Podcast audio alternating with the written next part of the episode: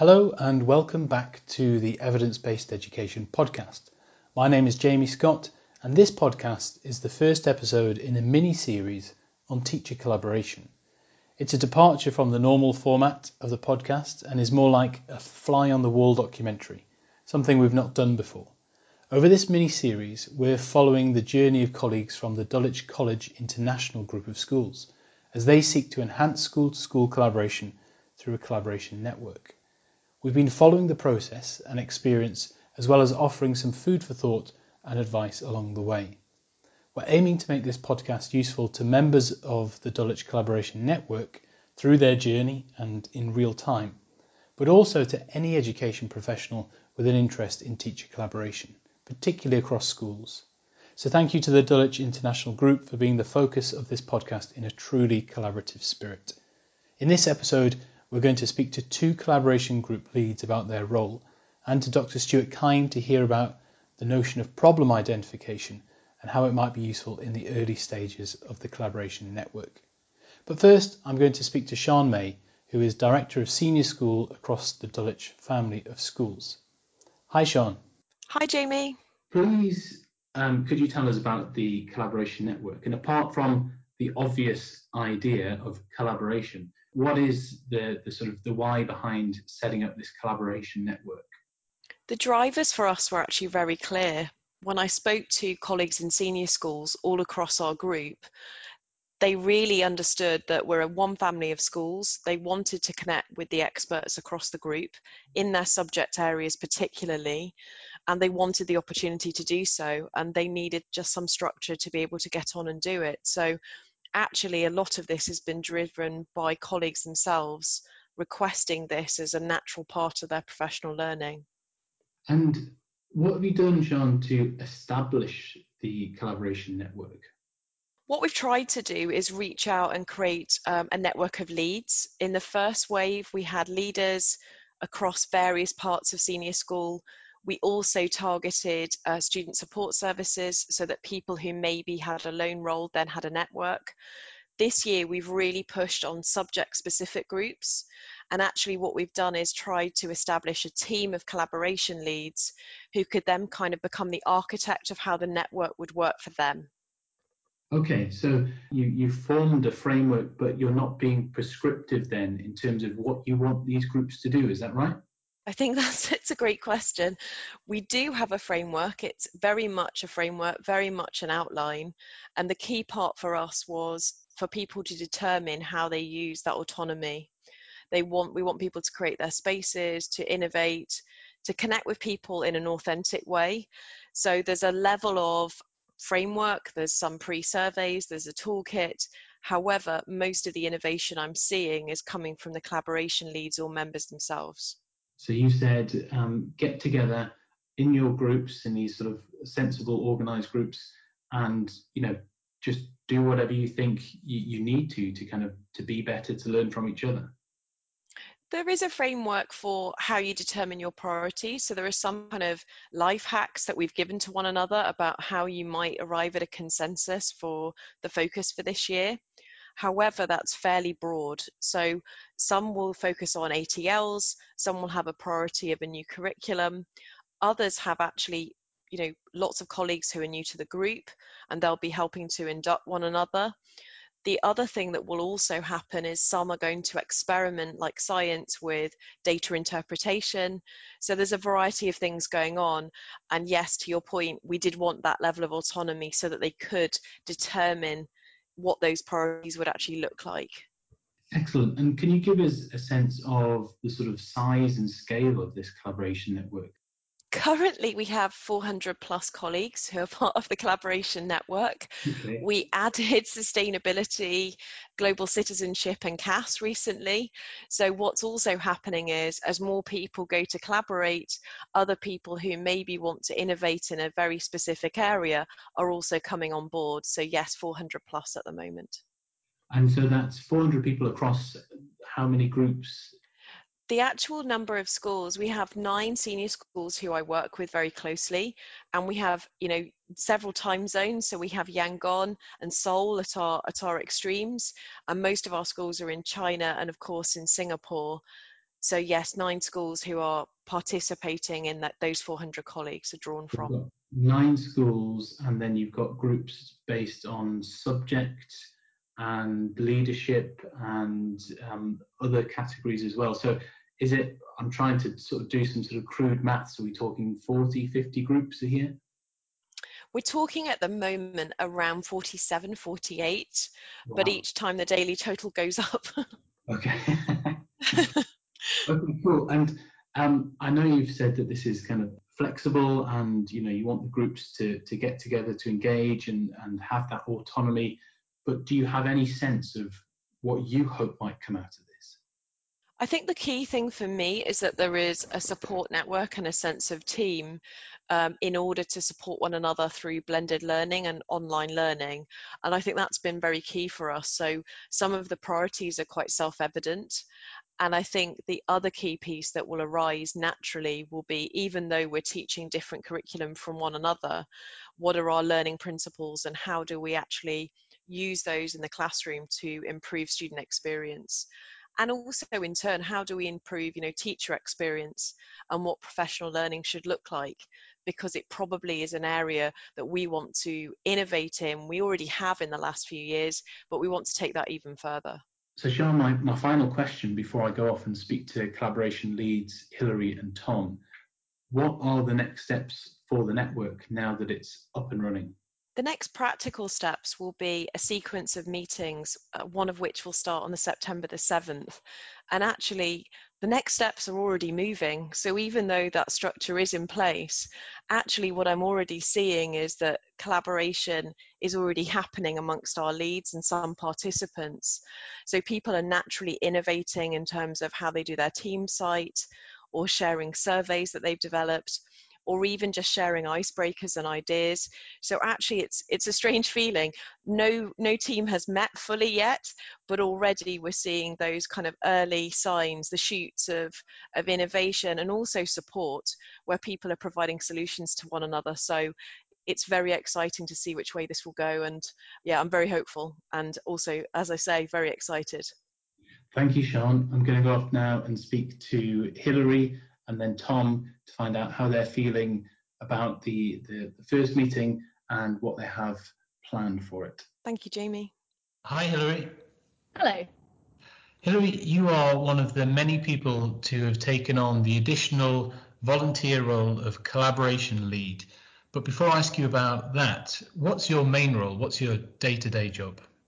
Uh, so, my main job is I'm head of history at Dulwich College, Singapore, um, I've been here for one year and I'm just about to start my second year. So moving on to the, the, the collaboration network, you have the role of collaboration lead. And so I was just wondering if you could explain in your own terms what, what you think that role is and why you've taken it on. Um, so I think the role itself um, is quite exciting because it doesn't necessarily have a very clear definition in terms of we can kind of take it in whatever direction we want to um, based on kind of the feedback that we get and what the group are interested in. Um, the main role is basically to lead the subject group across the Dulwich College International Schools. Um, in some cases, there are co leads to a group if it's a particularly big subject. Um, some subjects are just led by one. So, for example, in history, um, I'm going to be co leading it uh, with Stephen from Zhuhai. And kind of the reason that I took it on um, was initially I was communicating with Sean about e-learning and she came to observe a few of our online lessons um, back in sort of April, May. Um, and we were talking about the kind of challenges we were facing. And she mentioned this opportunity to collaborate across different schools. And that just seemed like the perfect thing to me at that point, where we were kind of facing the same challenges across all these different schools. And we just thought it'd be really great if we could kind of connect uh, and sort of join up different ideas that we were having. Um, and then, kind of more broadly, the reason why I personally was kind of quite excited um, was this idea of the kind of wider network of school. So in Dulwich College, we talk a lot about this idea of a family of schools um, and kind of a network. Um, and so far, there hasn't been that much opportunity to kind of use that network. Um, and hopefully, this will be a way that will make it kind of more structured, uh, more regular, rather than kind of one offs. And a lot of the different schools have very different contexts. So it'll be interesting to see what we can learn from them. And it should be just quite an exciting opportunity for a bit of innovation. And then this wasn't really why I initially took it on, but we had this uh, kickoff call to kind of introduce all the different collaboration leads to each other from the different subjects. Um, and in that, we had some kind of professional learning from different uh, sort of educational specialists. And one of them was talking about John Hattie's list of effects on student achievement.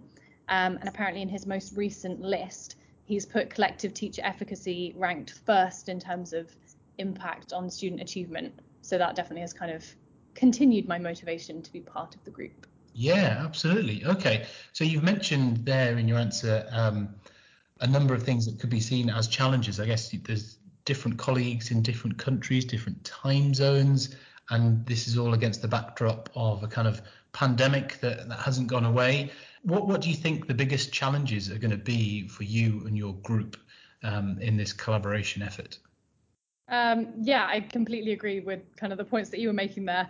Um, definitely the context of the schools. So, like our school, for example, is completely back full time, but we've got a few students still on e-learning in terms of kids who are in quarantine or kids who haven't been able to join yet. Um, I know some schools are kind of still on mostly e-learning. Some schools are doing blended learning. Um, you know, who knows what we will go back to if there were to be different waves. So I think that context is quite difficult, like in the short term. Um, but also, I think the context more widely. Um, so, for example, the different curriculums that schools have, um, the different topics. So, within history, you could be teaching completely different topics from completely different regions of the world, completely different time periods. So, kind of figuring out what we can share between that um, even things like ability levels, literacy levels, the heritage of the students that we're teaching. Um, I think all of those kind of differences could be a real advantage, but I think will be challenging to figure out how to make everything fit together. From a kind of teacher perspective, um, I also think the online communication between the team members will be, uh, like you said, a challenge. I think communication online, even though it's made all these advances, is still not the same as having like a meeting in person. So we're not sure about the numbers of the groups. So if the numbers are too large, I think it would be difficult to kind of hear everyone's voices. Um, so that could be a challenge as well. What What are your early ideas for getting the group going? You mentioned there that one of the um, attractions to the role is that it's you've got a lot of autonomy to to kind of work with the group to hear what everyone wants to work together on and how to take that forward there's not a prescriptive model as such, but what are your early ideas? How are you going to get started, do you think? Yeah, I mean, I think it's going to be quite difficult to make sure that everybody feels really connected because obviously we've never kind of met each other. And like you said, I think people are, you know, teachers are so busy that I don't want it to feel like something that they kind of have to do or something that's a drain on their time. I want it to feel exciting and I want it to keep feeling exciting. Um, so we were talking about finding some kind of shared vision that we keep coming back to so people remember the why behind what we're doing rather than just seeing it as a thing that we are doing. Um, we were also talking in history about potentially doing a pre survey. So before the first meeting, sending out some kind of form so that people can identify what their biggest challenges are. And then hopefully we can kind of see the common points. And by approaching it from people's challenges, I'm hoping that'll get a lot of buy-in because people will see it as a solution to problems rather than like another task to do on top of what they're already doing, if that makes sense.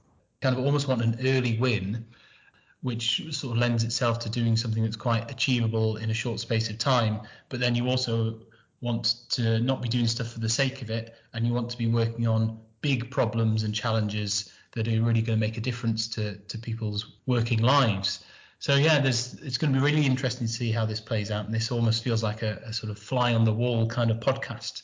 But um, yeah, that all sounds great, and I think one thing people do well is to sort of come together and talk about um, problems or sort of shared challenges, and hopefully that galvanizes everyone when you people can see that there's there's a potential solution there if everyone works together. Yeah, definitely. And actually, on the point about kind of having that bigger vision, but also the smaller tasks, we were talking about the idea of kind of each meeting referring back to that big vision so people remember the purpose behind everything, but then also having really measurable goals. And we were talking about how it's going to be really difficult to measure things because of the different contexts. but trying to find ways that we can have, you know, clear outcomes between each meeting rather than just this kind of huge innovation, trying to kind of narrow yes. it down to more achievable points. Yeah, I totally agree. I think that's going to be really, really important so that people can see the progress that you're making along the way. Um, yeah. It's amazing how many parallels, I guess, there are to just kind of how you support students in their learning as well. You know, um, seeing that they're making progress and and getting knowing what the goal is and and knowing how to get there. I'm hoping there'll be a lot from the collaboration group that we can apply back to the teams within our schools and you know potentially cross curricular teams within our own schools hopefully the kind of similar methods that are successful in the collaboration group will also be successful, you know, like within the history department or within the individuals and societies department, um, or even kind of within senior school. Yeah, absolutely. Okay. Well, thank you very much, Hilary, um, for your time and good luck with your first couple of group meetings. And um, we'll be coming back to you hopefully some way down the line to find out how things are going. Great. I'm looking forward to it. Thank you. Thanks, Hilary. Take care. Bye, Tom. Bye, Jamie. Tom, before we talk about the Collaboration Network, tell us uh, briefly where you're based and what your main role is. Yeah, so I'm in a classroom in Beijing at the moment because I'm the head of science at Dulwich College, Beijing. It's an interesting time. I've just come out of two weeks quarantine in Chengdu and finally okay. got back to school. So it's been quite hectic, 24 hours or so. But good I to bet, be back. Yeah. Good, yeah. Seeing people rather than just yeah. sort of living in um in in a box. that must be very strange. yeah, yeah, I'm getting used to it slowly. Okay, so I'm going to ask you the same questions that I put to Hilary, and it'll just be quite interesting, I think, to see what, if any, difference there is in your answers. So my cool. first question is, sort of in your own words, um, what to you is the role of the collaboration lead, which is the role you've taken on, and why have you taken it on? Um, so I think our roles are facilitators. Um, I think it would be stretching it to say that I have any kind of expertise that I could be sharing with the other with the other members of the team. It's more that someone has to provide a kind of structural framework for collaboration to occur within, and just kind of have that responsibility to have oversight to make sure we're still focused on the goals that we've we've kind of co-determined um, and and create that culture or that environment where where everyone's ideas can be shared. Um, but yeah, very much very much a kind of um, I said facilitator rather than rather than anything yeah. more didactic. Yeah, and so what what I, I don't know if you were uh, if you volunteered or you were voluntold, but um, why have you taken the role on? Uh, yeah, so it was uh, the, the, opportunity was put to me, and I thought it sounded really interesting. Um, because I think you know you, as you go through your career, you start off just focusing on your class, um, and then you kind of expand out a little bit. You look you look to get support and collaborate with other members of your department. Then you kind of go cross curricular. Um, and the logical next step, I suppose, is is considering strengths from different schools and and trying to uh, work with them to see how you can get a different perspective from stuff that you're doing. Because I think there's there's huge similarities between what we're doing in different schools, but everything every institution's a bit unique, and I do tend to think there must be an enormous duplication of effort across across different schools. Um, and it'd be really good from this collaboration group to identify if, if certain places are doing things in a way which other schools should be adopting. Um, yeah. Obviously, the ideal would be that, that kind of we co-construct something that takes the best from each of our different places of work and uh, and build something which will work for all of us. Okay, so going into the um, to the, the sort of start of this in- initiative, what do you think are going to be the biggest challenges for you? I think we've got two kind of sets of challenges. One is just the standard issues that come from collaboration, but the other is the fact that this is kind of an inaugural scheme and there, are, there isn't a blueprint that we're operating from, which is exciting, yeah. but it also brings its own challenges. I think in terms of just the standard stuff with collaboration, it is going to be the fact that again, speaking about different schools, people have very different priorities. Um, you might be talking on a Monday where you've had a free afternoon where you're able to plan exactly what you were, were hoping to achieve in the meeting. Other people, it might land right on the day of report deadlines, and you know those are the, making sure that the structure is is um, planned out well enough that all members are going to be able to participate yeah. effectively. Uh, that's that's important. but um, you know, quality of of effort and input is going to be important to monitor. But these are things that I'm sure affect uh, collaboration across all different sectors. Um, in our specific situation uh, as the inaugural kind of collaboration for science, um, I think what is what is going to be difficult is we don't have something to refer to to say, well, it was done this way last year. How do we iterate? Yeah. Um, and, and obviously, this is aiming to be a multi-year project. So the you know if we were to, if we were to speak in a year's time, I'd be talking about iterating what we've what we've produced. Yeah. So this year is quite exciting because it is a bit of a blank slate, um, and there's going to there is going to be a challenge in terms of uh, constructing something which which is going to be of benefit to to the students, obviously primarily, and the the people working in in each institution is collaborating. But yeah. um, I'm quite excited at that challenge. I think by that challenge. Yeah, well, I, I think so. Like, you, there's a lot of autonomy there, and there's, there's yeah. nothing being prescribed, as far as I can tell. So, what are your early ideas for getting the group going? and you know what are you going to do how is it going to start yes i think um, it's really important first of all to to remember that you're taking up other people's time um, as yeah. uh, you know as in this lead position time is very precious for everyone at work and when you multiply that by the number of people in your group it's it's you've got to be quite quite certain that the things you're you're asking them to do are worthwhile that being said i think there's no point in getting started without setting up quite a clear culture um, i think you know what we dis- what we discussed in the first question, um, making very clear what we're tr- what we're trying to achieve. Um, you know, my role, for example, uh, how how we're how we're going to be working together, agreeing some norms. I think that there is there is serious merit, even if you've only got six meetings through a year. Certainly taking the best part of let's say half an hour as a minimum to discuss what it is we all want to achieve out of the group and the expectations we have of each other. That's yeah. really important. Um, I do think that, given as I said, it's it, there's there's no blueprint at the moment.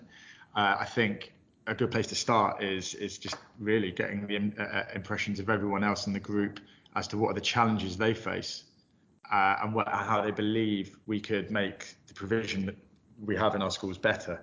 Uh, some problem identification really, but I don't think it's uh, that's going to be effective until those initial norms and expectations have been agreed. Yeah. And you've given me a beautiful segue into a conversation later in the podcast with um, my colleague Stuart Kime, where we're going to talk about problem identification. So that's awesome. Thank you very much, Tom. Um, good luck with your uh, initial meetings, and we hope to come back to you later down the line to see how things are going. Thanks, Jamie.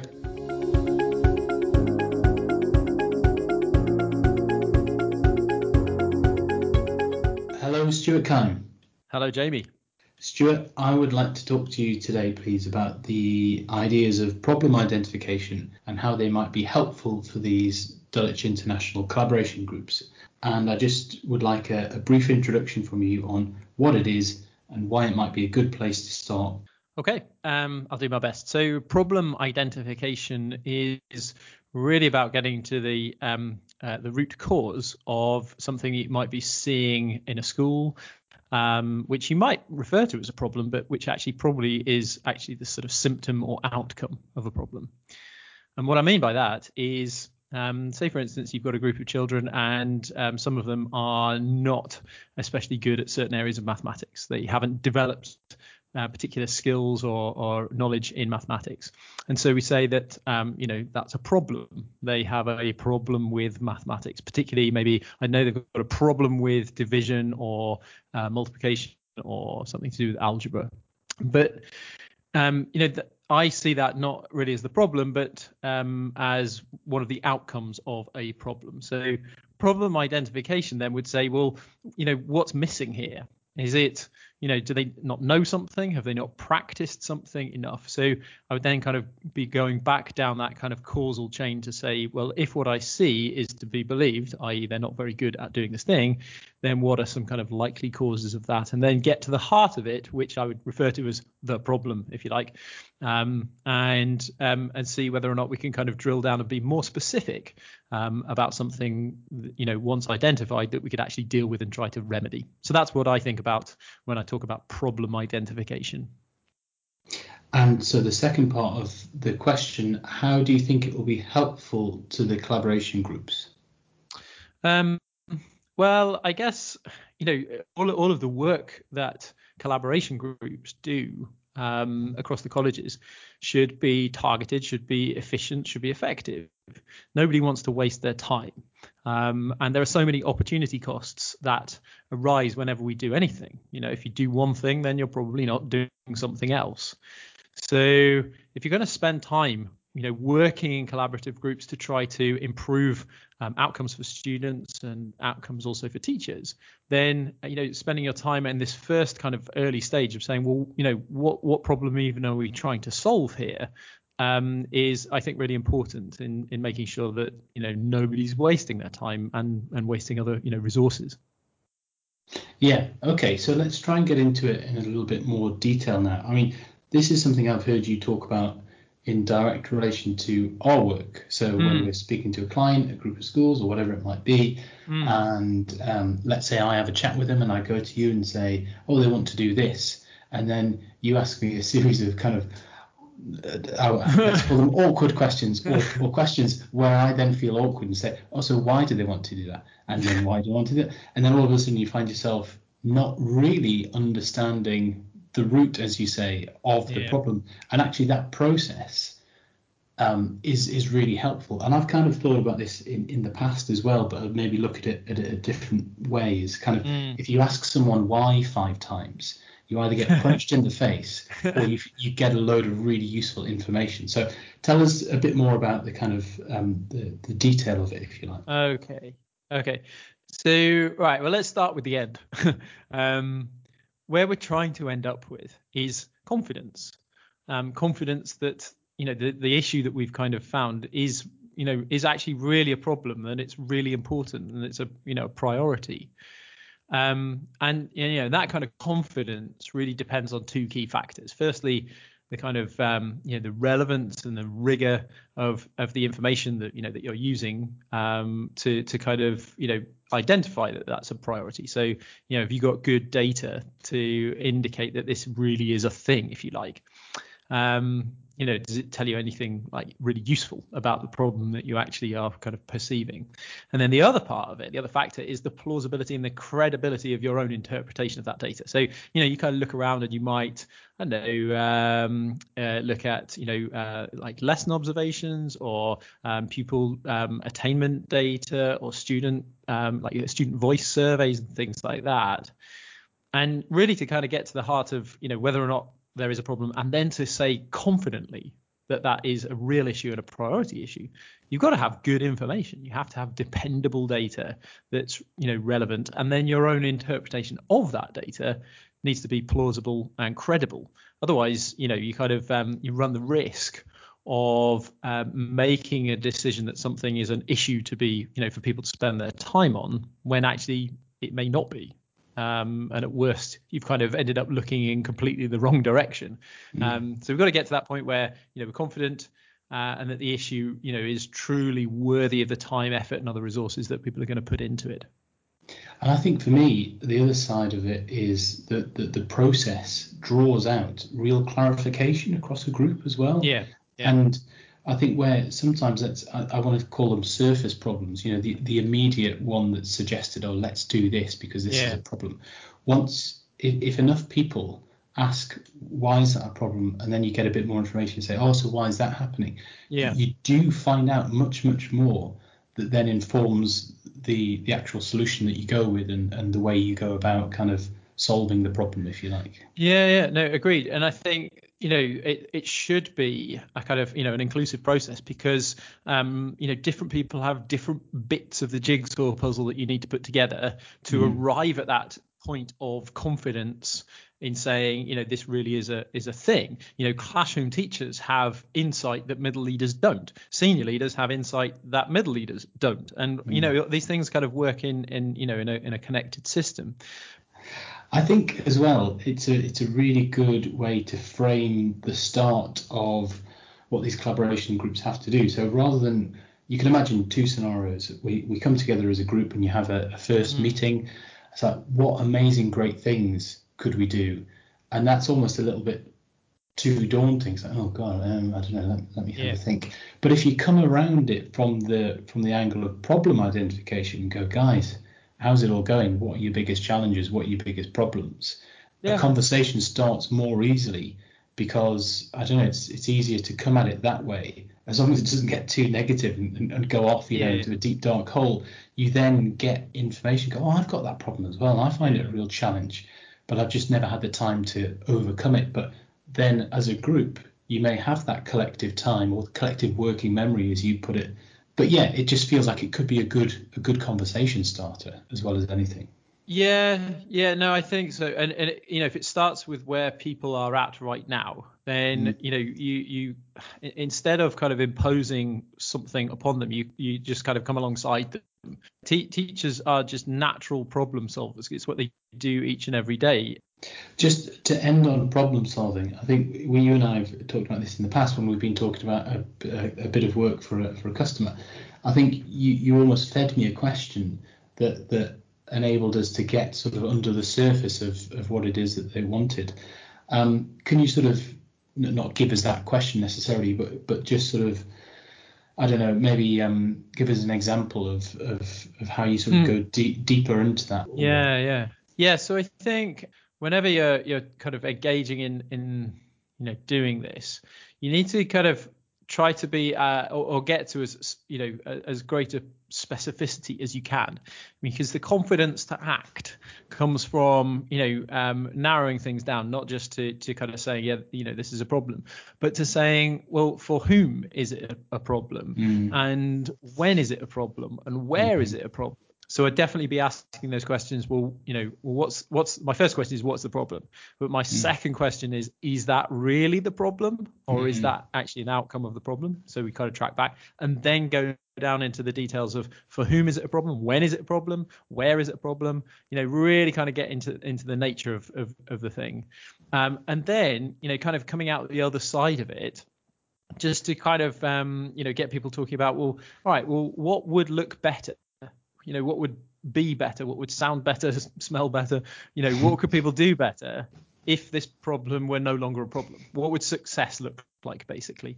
And you really kind of work hard to just you know have these these kind of two uh, two sides to the coin. On the one side you've got this detailed look at what the you know the problem is and for whom and where and when and all that kind of stuff. And then on the other side of it you you kind of really specify uh, if this weren't a problem if this was not actually happening anymore this is what we would see. So then you set out a whole bunch of success criteria for you um, and then as you start to plan you know whatever your response is to that problem you've got a kind of an anchor point for knowing whether or not you've um, you know you've had the impact that you you wanted. Okay, well let's bring it to a close there, Stuart. Thank you very much. I'm sure we'll be coming back to you um, further down the line in this uh, series of podcasts on collaboration. Thank you very much. Thank you. That's it for this episode, the first episode in the teacher collaboration series. We're going to be coming back to this group in another three maybe four podcast episodes to find out how they're getting on what they're working on, and how. Thanks for listening, and do make sure that you subscribe to be alerted to any future episodes.